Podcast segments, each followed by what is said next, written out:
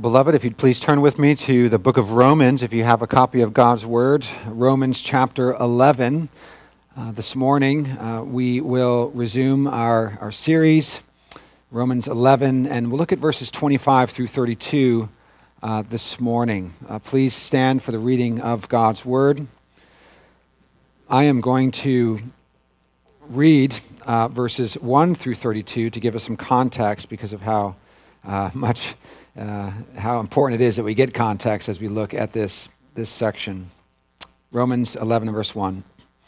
I ask then, has God rejected his people? By no means, for I myself am an Israelite, a descendant of Abraham, a member of the tribe of Benjamin. God has not rejected his people, whom he foreknew. Do you not know what the scripture says of Elijah, how he appeals to God against Israel? Lord, they have killed your prophets, they have demolished your altars, and I alone am left, and they seek my life. But what is God's reply to him? I have kept for myself 7,000 men who have not bowed the knee to Baal. So too, at the present time, there is a remnant chosen by grace. But if it is by grace, it is no longer on the basis of works. Otherwise, grace would no longer be grace. What then? Israel failed to obtain what it was seeking. The elect obtained it, but the rest were hardened. As it is written, God gave them a spirit of stupor, eyes that would not see, and ears that would not hear, down to this very day. And David says, Let their table become a snare and a trap, a stumbling block and retribution for them. Let their eyes be darkened so that they cannot see, and bend their backs forever. So I ask, Did they stumble in order that they might fall? By no means. Rather, through their trespass, salvation has come to the Gentiles, so as to make Israel jealous. Now, if their trespass means riches for the world, and if their failure means riches for the Gentiles, how much more will their full inclusion mean? Now I'm speaking to you, Gentiles. Inasmuch then as I am an apostle to the Gentiles, I magnify my ministry, in order somehow to make my fellow Jews jealous and thus save some of them. For if their rejection means the reconciliation of the world, what will their acceptance mean but life from the dead? If the dough offered as first fruits is holy, so is the whole lump. And if the root is holy, so are the branches. But if some of the branches were broken off, and you, although a wild olive shoot, were grafted in among the others, and now share in the nourishing root of the olive tree, do not be arrogant toward the branches. If you are, remember, it is not you who support the root, but the root that supports you. Then you will say, Branches were broken off so that I might be grafted in. That is true. They were broken off because of their unbelief, but you stand fast through faith. So do not become proud, but fear. For if God did not spare the natural branches, neither will he spare you. Note then the kindness and the severity of God. Severity toward those who have fallen, but God's kindness to you, provided you continue in his kindness, otherwise you too will be cut off. And even they, if they do not continue in their unbelief, will be grafted in. For God has the power to graft them in again. For if you were cut from what is by nature a wild olive tree and grafted contrary to nature into a cultivated olive tree, how much more will these, the natural branches, be grafted back into their own olive tree? Lest you be wise in your own sight. I do not want you to be unaware of this mystery, brothers a partial hardening has come upon Israel until the, fu- until the fullness of the Gentiles has come in. And in this way, all Israel will be saved. As it is written, the deliverer will come from Zion. He will banish ungodliness from Jacob, and this will be my covenant with them when I take away their sins. As regards the gospel, they are enemies for your sake. But as regards election, they are beloved for the sake of their forefathers. For the gifts and the calling of God are irrevocable. For just as you were at one time disobedient to God, but now have received mercy because of their disobedience, so they too have now been disobedient in order that by the mercy shown to you, they also may now receive mercy. For God has consigned all to disobedience, that he may have mercy on all. Amen. Thus far, the reading of God's word. Would you pray with me? Our Father, we thank you so much for this passage of Scripture and all that it has to teach us about your sovereign electing grace, about your mysterious work of salvation among Israel and among the Gentiles, and bringing Gentiles and Jews together to be the one people of God, the church. Uh, Father, we ask that you would help us to understand this text and once again point our hearts to Jesus Christ, who is our life and salvation. And we pray in his name. Amen. You may be seated. While all scripture is true, some parts are harder to understand than others. Amen? there are passages a small child can grasp, and others that stretch the minds of seasoned theologians. This was certainly the case with Paul's inspired letters. Some parts are, are challenging, aren't they? Even the Apostle Peter in his second epistle expressed that there are, quote, some things in Paul's letters that are hard to understand. That's 2 Peter 3.16. Now, if the Apostle Peter felt this way, surely we will at times feel this way too. Indeed, especially in sections like Romans chapters 9 through 11, where the Apostle Paul, under the inspiration of the Holy Spirit, gives attention to the mysterious and sublime doctrine of divine election. And divine election as it relates to the nation of Israel, that privileged nation to whom belonged great spiritual blessings, and yet who, in large part, throughout their history, lived in rebellion and unbelief, and finally rejecting God's Messiah, Jesus Christ. We saw this rebellion mentioned earlier on in chapter 11, didn't we? When Elijah said, Lord, they have killed your prophets, they have demolished your altars, and I alone am left, and they seek my life. This demolishing of sacred altars and this false teaching and prophets devouring the people and, and, and wicked kings, this is the history of Old Testament Israel in large part. The first century church in Rome was a mixture of Jews and Gentiles, but the Gentiles were by far in the majority. One can understand then why there might be questions about the spiritual state of Israel. Why are Gentiles pouring into the church while Jews continue to reject Christ and even persecute Christians in Jerusalem and elsewhere around the Roman world? Has God's word failed in this regard? Has God's word failed in this regard? Have his promises to Israel been thwarted? Has God's saving plan for Israel been frustrated? Or as Paul asks in verse 1 and verse 11 of our text in chapter 11, has God rejected his people? Did they stumble that they might fall utterly and completely to their destruction? These were questions that Paul sought to answer, and we shouldn't uh, be too surprised to hear questions like this, right? Uh, have you ever questioned the promises of God?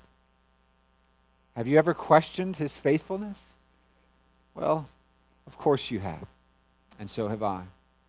You see, this is often what happens when we are still struggling with remaining indwelling sin and we live in a complicated world and, and, and uh, uh, we struggle and we fight and we seek to exercise faith in Christ. And there are times when we doubt and struggle and have fears and anxieties. And, and so uh, the early church is no different in this regard. And so Paul is seeking to answer these questions about Israel. He's doing so in chapters 9 through 11, and here we are at the end of chapter 11. But what we've learned over the past several months is that God's word, indeed, has not failed. It never does. God's promises have not been thwarted, they never are. God has not completely rejected Israel, and he never will. God is faithful. Say that again. God is faithful. He is faithful in the early days of creation. He's faithful throughout Old Covenant history. He's faithful in the first century when Paul was writing this letter to uh, the church at Rome from Corinth. He's faithful throughout all of the centuries until this very day. He is faithful. And he is saving sinners, both Jew and Gentile, according to his sovereign purpose and electing love. You see, when we preach a biblical theology and a God sized theology, we do not begin with us. We begin with God and his sovereign purpose and plan to send his son into the world to save sinners. It starts with him and comes down to us. It doesn't start with us and then go to him. It's an important point, and it's one that's being reinforced all over the pages of Scripture. Christ is building his church by saving Jews and Gentiles from all over the world. One people of God, not two. Not Israel and the church, as some movements have sought to teach since the late 19th century. One church, one people of God, not two, as Paul writes in Ephesians. One Lord, one faith, one baptism, one God and Father over all. The dividing wall between Jew and Gentile has been torn down in Christ. There are not two peoples of God, Israel and the church. There is one people of God, the church, which is the true Israel, the true spiritual Israel, constituted of Jews and Gentiles who are united to Christ by faith. Any system that teaches that someone can be saved apart from faith in Christ, merely having ethnic ties of some sort to Israel, is teaching a false gospel. Paul, all over the pages of Scripture, and particularly here in Romans, is making it clear that whether you are a Jew or you're a Gentile, you're a sinner, and whether you are a Jew or a Gentile, you are a sinner who is in need of the person and finished redemptive work of Jesus Christ. So that's what we're learning here. And we're getting the view, as it were, from heaven as Paul is asking these big questions, and God is inspiring him to write down these answers about what God is doing when it comes to his work of salvation in Israel and in the world. You see, God has not utterly rejected his people. And the Apostle Paul's conversion is proof of that fact. It's what Paul says at the beginning of chapter 11 that he is himself a descendant of Abraham and of the tribe of Benjamin. Moreover, Paul writes in verses 2 and 3 that in Elijah's day, when he was despairing, thinking he was alone as faithful in Israel, God told him that he had kept for himself 7,000 that had not bowed the knee to Baal. This, of course, meant that a very large majority of Israel were bowing the knee to Baal and living in gross idolatry and unbelief. However, and please hear this, their disobedience did not wreck God's plan in Elijah's day, in Paul's day, or in our own day. You see, it established God's plan because God's purpose of election will stand. Indeed, just as God had a chosen remnant out of Israel in Elijah's day, so he had one in Paul's day, and Paul was a part of that remnant along with others. Look with me again at chapter 11 and verse 5 as Paul makes this point very clear. So too, at the present time, so so too means just as there were, was a remnant in Elijah's time, the 7,000 that wouldn't bow the knee to Baal, so too at the present time there is a remnant chosen by what? Grace. Not by works, not by God looking through the portals of time and seeing who's a good person that he will choose unto eternal life, chosen by sovereign grace. Now, we have spent months unpacking this beautiful yet oft misunderstood doctrine of election. And we won't seek to cover all that here, but Paul once again is making it clear that salvation is all of grace. It's all of grace. It's not the result of good works or ethnic background or religious affiliation or family connections or religious rites or good intentions. God's sovereign purpose of election punctuates this point that salvation is by grace. It highlights the truth that there's nothing we can do to make ourselves right with God. Salvation is an undeserved gift of God's sovereign grace in Christ. Even our faith in Christ is a what? It's a gift. Lest any man should boast. And this idea of boasting or having pride of place or position is at the very heart of this passage, as, as we will be reminded of in a few moments. In Christ, we are objects of God's sovereign mercy. You know the parable of the Pharisee and the tax collector. The Pharisee who gives thanks to God that he does all these righteous things. I tithe a tenth of all that I have. I, I do this, I do that. And thank you, Lord, that I'm not like this tax collector over here. The tax collector, who was so stricken with a sense of his own sin, could not even lift his eyes to heaven. And all he could say was, Have mercy on me, a sinner. And Christ asked, Which one of these went away justified? And we know the answer. Not the one who put his faith in his own works and in his own self righteousness, but the one who recognized his sin and his need for mercy. And you know if this tax collector lived the rest of his life, let's say he got involved in the church and he uh, started teaching Sunday school, went on a bunch of missions trips, helped a thousand old ladies across the street. Uh, he did all these marvelous things for the rest of his life. Do you know what his only plea should be and must be at the very end of his life? Let's say he lived to be 100 years old, and for, for, for 80 years he, he, he served in this uh, sublime way the Lord Jesus Christ. His only plea at the end of his life should be what? Lord, have mercy on me, a sinner. That is what we are. We are objects of grace. But as we learned last week, some of the Gentile believers in Rome were boasting. Indeed, they were being arrogant toward the Jews about their inclusion into the people of God, while a majority of the Jews were rejecting God's promised Messiah. The Gentiles were experiencing the covenant blessings of Israel.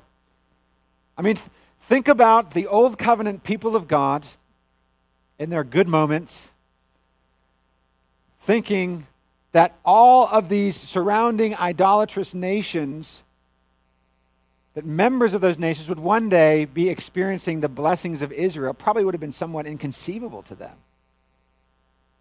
Though we see these promises made early on in Genesis chapter 12.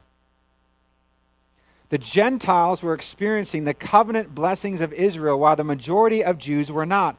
But rather than respond with humility and gratitude for God's grace, some of these Gentiles were being prideful. And it was likely causing some division in the church. Can you imagine that? Pride causing division in a church? It's not unlike how we can sometimes be prideful, beloved, thinking that somehow we, as Christians, are superior to others, that we've deserved what we've been given.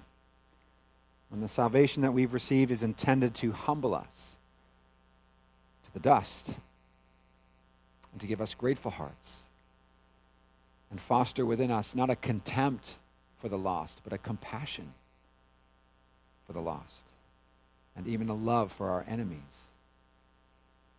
Once again, as we enter election season, we hear such vitriol coming through the airwaves and through our screens. Nobody gives anyone the benefit of the doubt. It's crush and cancel. Crush and cancel. Both sides of the aisle. Crush and cancel.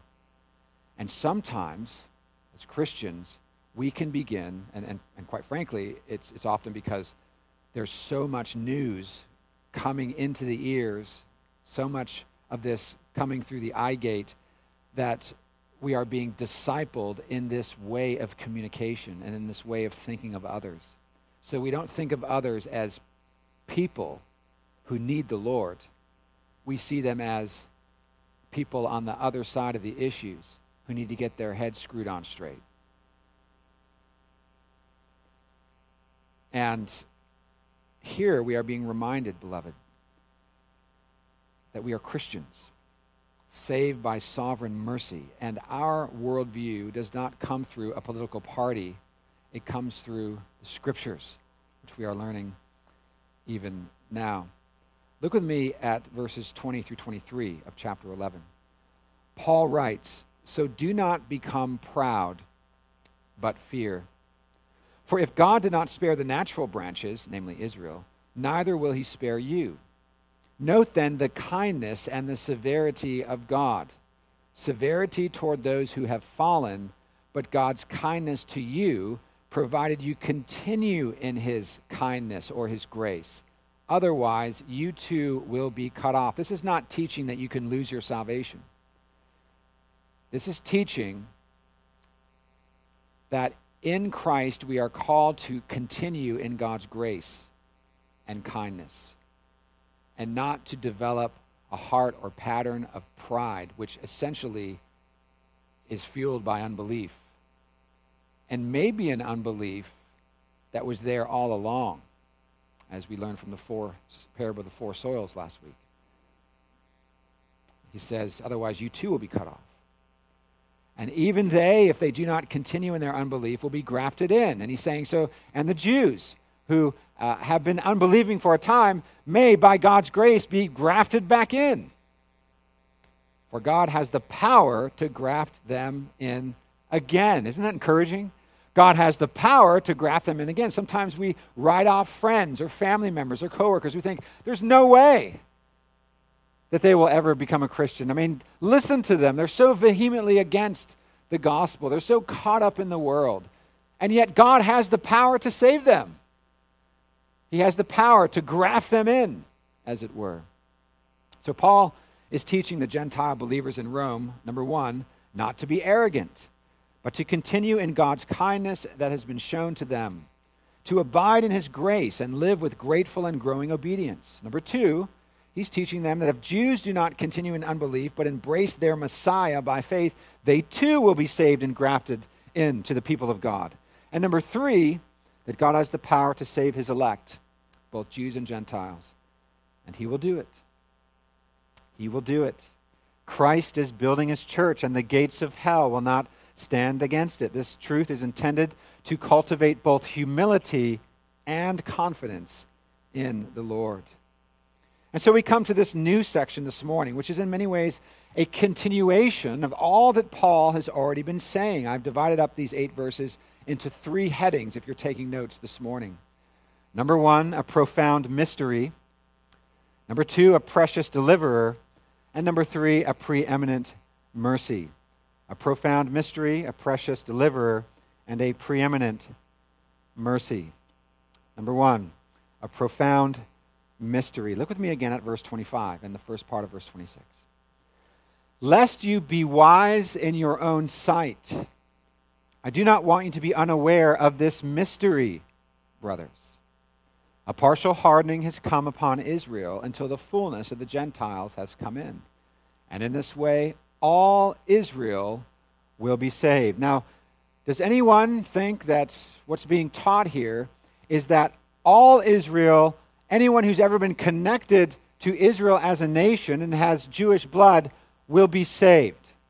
Does anybody really believe that? Well, no one, well, no one believes that. Uh, maybe a very small uh, minority of people that believe that, but uh, this idea based on a gazillion scriptures cannot be uh, the case. And so we need to understand what this all Israel will be saved means. Again, the Apostle Paul is writing specifically to the Gentile believers here, and in particular to those who have started to become arrogant because they are replacing unbelieving Jews in the people of God. You see, lest they rely upon their own fallen wisdom, therefore, lest they be ignorant of God's mysterious plan for Israel, Paul reveals to them that a partial hardening has come upon Israel until the fullness of the Gentiles has come in. Now, we've already encountered this hardening language, haven't we? We see it in Romans chapter 9. You remember that Paul states in Romans 9:18 that quote, God has mercy on whomever he wills and he what? hardens whomever he wills. And in verse 7, of our chapter 11. Paul writes, What then Israel failed to obtain what it was seeking. What was Israel seeking? Salvation by works. But they did not obtain salvation because you cannot get it by works. He says they failed to obtain what it was seeking. The elect obtained it, but the rest were what? Hardened. As it is written, God gave them a spirit of stupor, eyes that would not see and ears that would not hear down to this very day. And so we have this mysterious hardening language. And it underscores God's sovereign wrath and judgment towards sin and unbelief. For a time, therefore, a partial hardening has come upon Israel. So our text states in verse 25 that a partial hardening has come upon Israel until the fullness of the Gentiles has come in. That is, until all elect Gentiles are finally saved. This, of course, is one of the main verses that people highlight in order to establish that Romans 11 is a chapter primarily speaking about the future salvation of Israel rather than about the salvation of the Jews in Paul's day. People look at Romans 11 as, as a, and this is a, a really a majority view among Christians uh, because of how much impact dispensationalism has had upon theology and the American church, but, but also uh, a post millennial view will advocate for uh, Romans 11 being mainly about the future. And I think that there are legitimate um, uh, uh arguments for this view uh, that you will soon, soon learn I do not have. And I'll seek to show you why. Again, many interpret this verse and the rest of chapter 11 as describing a great future revival or massive ingathering of Jews coming to Christ um, after the last elect Gentile is converted. But I don't believe this verse uh, or this chapter gives warrant to such a view, and I want to explain to you why. And by the way, if I'm wrong and there's a great ingathering and massive revival of Jews at the end of time, praise God. That's wonderful. I'll be very happy to be wrong. I'm just trying to bring out what I think the scripture is conveying here. The word until in verse 25, look there, the word until, or as some translations say, then or after that, are simply not good translations of the Greek word houtos. It shouldn't be translated until the fullness of the Gentiles has come in. No, a better rendering would be in this manner or thus. In other words, verse 25 should say, A partial hardening will come upon Israel in this manner. The fullness of the Gentiles has come in, or thus the fullness of the Gentiles has come in remember what we've been learning already that the unbelief of the Jews has opened the door to the Gentiles in order to make the Jews what? Jealous, so that then they will come in. This is what we just read earlier and what we've studied already in previous messages. One commentator explains that, quote, in none of the other occurrences of this word in Romans or anywhere else in the New Testament does this word have the meaning of until. And, dear ones, doesn't this make more sense in light of the context? Paul has been driving home a remnant theology. A remnant theology. All throughout chapters 9 through 11. And he is focused not primarily about what God is going to do in the future, but what he is doing in the first century church in Paul's day. Remember verse 5 once again. So too, at the present time, there is a remnant chosen by grace. We've got a runner. You know, I've tried to steer clear of Pentecostalism, but here we are, you know. Here we are. So too, verse 5 says, At the present time, there is a remnant chosen by grace. Verses 13 and 14. Now I'm speaking to you, Gentiles. Inasmuch then as I am an apostle to the Gentiles, I magnify my ministry in order somehow to make my fellow Jews jealous and thus save some of them. Does this sound like a future ministry or a present one? It's a present one. Look at verses 30 and 31 with me of Romans 11. And ask yourself does this sound like Paul is talking about a future revival or something happening at present? Verse 30.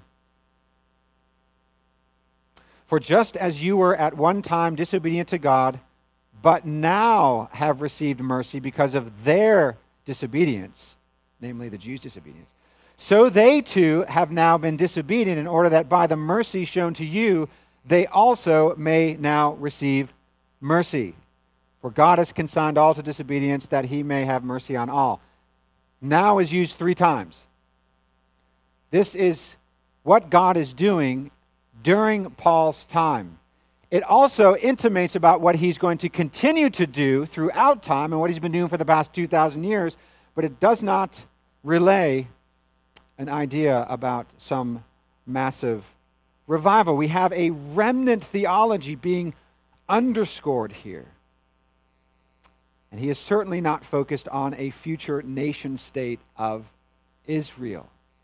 It's not what we see here. There's nothing of that here. And to try to find that is to do exegetical gymnastics. And again, we're taking chapters 9 through 11 as a whole. Here, Paul is punctuating the point that he made in chapter 9, verses 6 and 7. Look there with me. Chapter 9, verses 6 and 7. I hope you had your second cup of coffee this morning because, uh, as I said before, is, these are challenging uh, themes and, and, uh, and texts. But look, look with me at, verse, at chapter 9, verses 6 and 7. This, the, what he is saying at the end of chapter 11 is punctuating the point he makes in chapter 9, 6, and 7. Quote, For not all who are descended from Israel belong to Israel. And not all are children of Abraham because they are his offspring. Who then are the true Israel of God? Who are the true children of promise?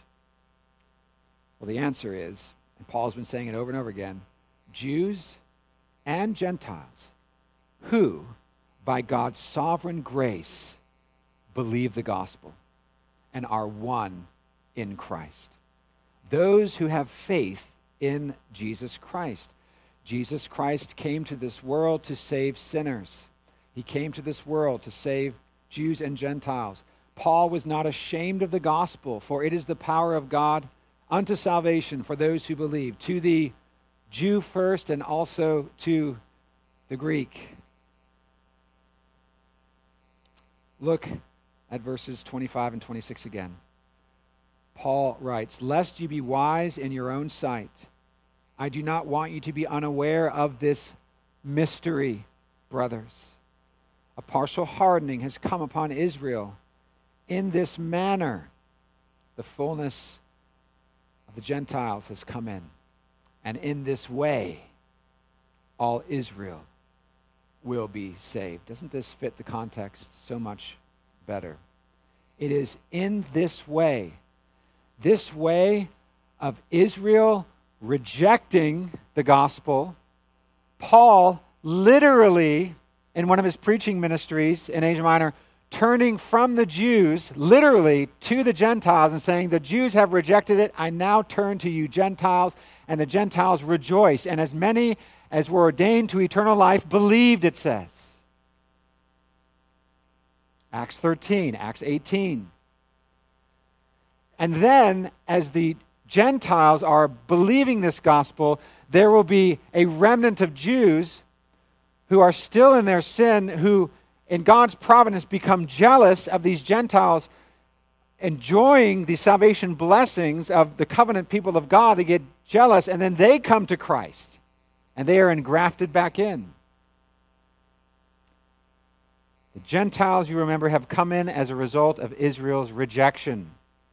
But according to God's plan, this will make Jews jealous, leading them to saving faith in Christ. It's in this way, or as you can write, through this process, that all Israel, the true Israel of God, constituted of Jews and Gentiles, will be saved through faith in Christ. This leads to our second heading a precious deliverer. A precious deliverer. Paul he begins to quote the Old Testament as he is so prone to do when he's making his case, when he's making his arguments under the inspiration of the Spirit. He writes, As it is written, the deliverer will come from Zion, he will banish ungodliness from Jacob, and this will be my covenant with them when I take away their sins. One commentator writes that Paul uses a skillful symposium of several Old Testament passages to make his case. Isaiah 59 and verse 20, Isaiah 27 and verse 9, Isaiah 59 and verse 21. These are texts in which Paul draws from to make the point that salvation is through this deliverer who has come from Zion. And he is the one who will banish ungodliness from Jacob. He will he will save Jews from the power and penalty of their sins. And this will be my covenant with them, he writes, when I take away their sins. This is an allusion to Jeremiah 31, is it not? And verses 31 through 34. Listen to what Jeremiah says in Jeremiah 31 Behold, the days are coming, declares the Lord, when I will make a new covenant with the house of Israel and the house of Judah. Not like the covenant I made with their fathers on the day when I took them by the hand and brought them out of the land of Egypt, my covenant that they broke, though I was their husband, declares the Lord. What was that covenant? It was the covenant made with Moses, it was the law covenant. And they broke it. For this is the covenant that I will make with the house of Israel after those days, declares the Lord. I will put my law within them and I will write it on their hearts, and I will be their God, and they shall be my people. And no longer shall each one teach his neighbor and each his brother, saying, Know the Lord, for they all shall know me, from the least of them to the greatest, declares the Lord. For I will forgive their iniquity, and I will remember their sin no more. This is the promise of the gospel. The deliverer, God's Son, the promised one has come from Zion. As we confessed earlier in the Apostles' Creed, he was born of the Virgin Mary in Bethlehem. He grew up in Nazareth. He was anointed and set apart for ministry at age 30. He was sinless his entire life. He worked great miracles.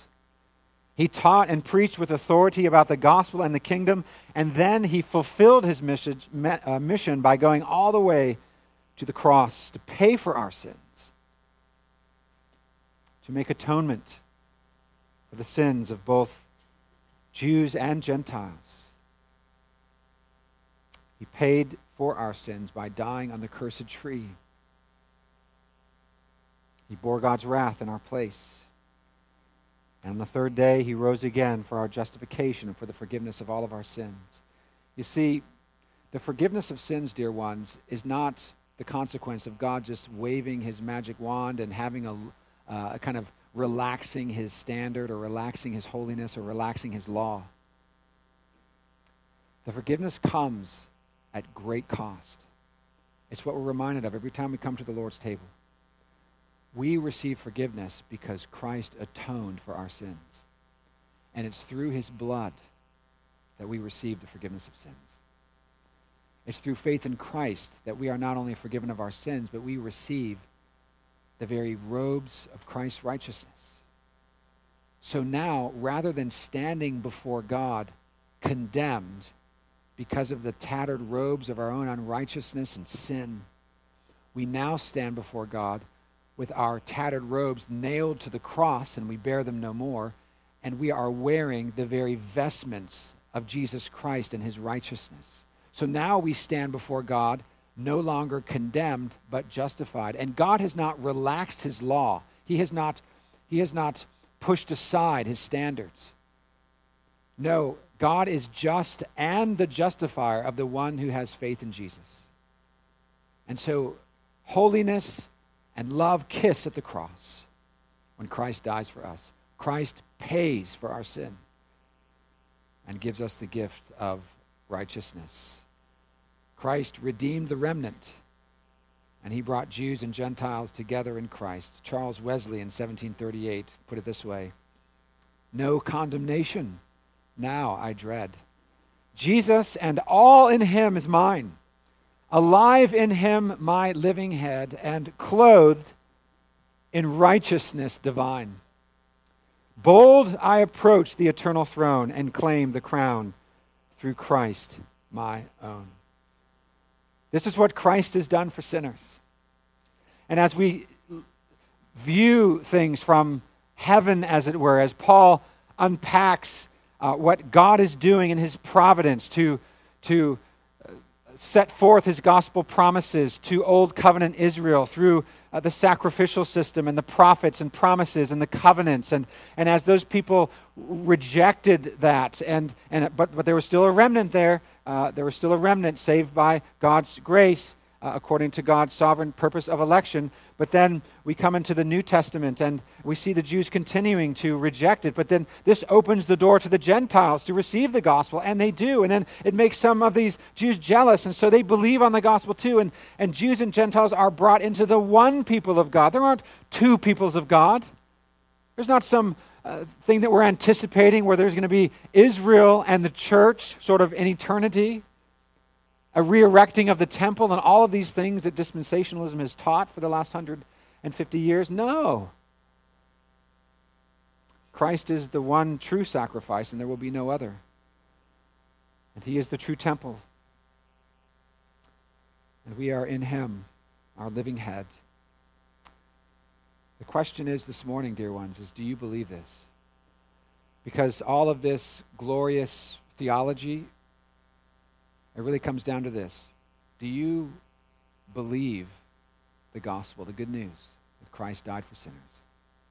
That he is truly the deliverer? That he is the deliverer, and in him is found the forgiveness of sins and everlasting life. Do you believe that? You say, What do I do? Romans 10, the last chapter, we learned that if you confess with your mouth that Jesus is Lord and believe in your heart that God raised him from the dead, you shall be saved. For with the heart one believes and is justified, and with the mouth one confesses and is saved. For the scripture says, Everyone who believes in him will not be put to shame. For there is no distinction between Jew and Greek. For the same Lord is Lord of all, bestowing his riches on all who call on him. For everyone who calls on the name of the Lord shall be saved. Hallelujah. Everyone, no matter where you're from, no matter what family you come from, no matter what you've done, everyone who calls upon the name of the Lord shall be saved. Believe in him, and you will never be put to shame. You will stand tall on the day of judgment robed in the very righteousness of Jesus Christ. Finally, we have a preeminent mercy. A preeminent mercy. Look at verses 28 and following with me. As regards the gospel, they are enemies for your sake, but as regards election, they are beloved for the sake of their forefathers. For the gifts and the calling of God are irre- irrevocable. For just as you were at one time disobedient to God, but now have received mercy because of their disobedience, so they they too have now been disobedient in order that by the mercy shown to you, they also may now receive mercy. For God has consigned all to disobedience that he may have mercy on all. And so now you see the juxtaposition between what God is doing in Israel among the Jews and what he is doing among the Gentiles, and how we ought to think rightly about these things to foster humility and gratitude in the Christian life and unity and oneness in the church. And so the gospel declares to these first century Gentiles that elect Jews are presently enemies for their sakes. What does that mean? Well, again, their disbelief has opened the door for them. And so it's for their sakes that they are currently enemies. But as regards election, they are beloved by God and united to them. In other words, some of these who are enemies are the elect of God and are beloved by him. Verse 32 is in this same vein.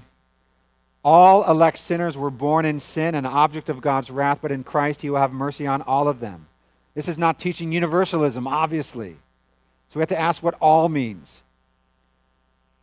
It's not all people, but the total number of those whom God has chosen by grace before the foundation of the world. For the gifts and calling of God are irrevocable. Isn't that wonderful? The gifts and the calling of God, the saving calling of God, are irrevocable. They're irresistible. They're unchangeable. God's purpose shall stand. Nothing shall thwart his saving purposes. Who shall bring a charge against God's elect? It is God who justifies, Romans 8. Again, beloved, this is a great mystery. It's a great mystery. You say, well, Pastor, I'm just having a hard time believing that God is sovereign over all of these things. It's, you know, it's really hard to understand. Let me ask you something. Is it hard to understand the human psyche? and all the psychology that goes on in the fallen human mind? And about how many Christians are thinking about God in this way He loves me, He loves me not, He loves me, He loves me not. And every day it seems different because you think that your salvation is rooted and grounded in a decision that you made in the past rather than in God's sovereign grace and election, and that your decision for Him was the result of Him making you alive in Christ, Ephesians 2, and believing on Him and being saved. You see, with everything going on in the world today, with all the uncertainties we are facing geopolitically, even personally, we must remember that God's saving promises are true to the Jew first and to the Gentile. We can trust him. We must trust him and continue in his kindness and remember his mercy and may this motivate us to live with Christ centered humility and God, God, uh, our gospel centered confidence. May we not be wise in our own eyes or proud of our place in God's kingdom. We are objects of God's sovereign mercy. And this fosters, it should foster, it must foster humility, not arrogance, love, and not hubris. Let us pray. Our Father, we thank you for this text of Scripture. One, we must admit that is challenging. Uh, one, we know uh, people disagree on in terms of its focus and emphasis. But Lord, we all agree, no matter what take, that Christ is the deliverer and that in him we have the forgiveness of sins. And you are working out your great purpose of election in mysterious and glorious ways, and we can trust you, for your promises are true. O oh Lord, would you remind us of this even more as we come to your table and partake of the body and blood of Christ by faith? We pray this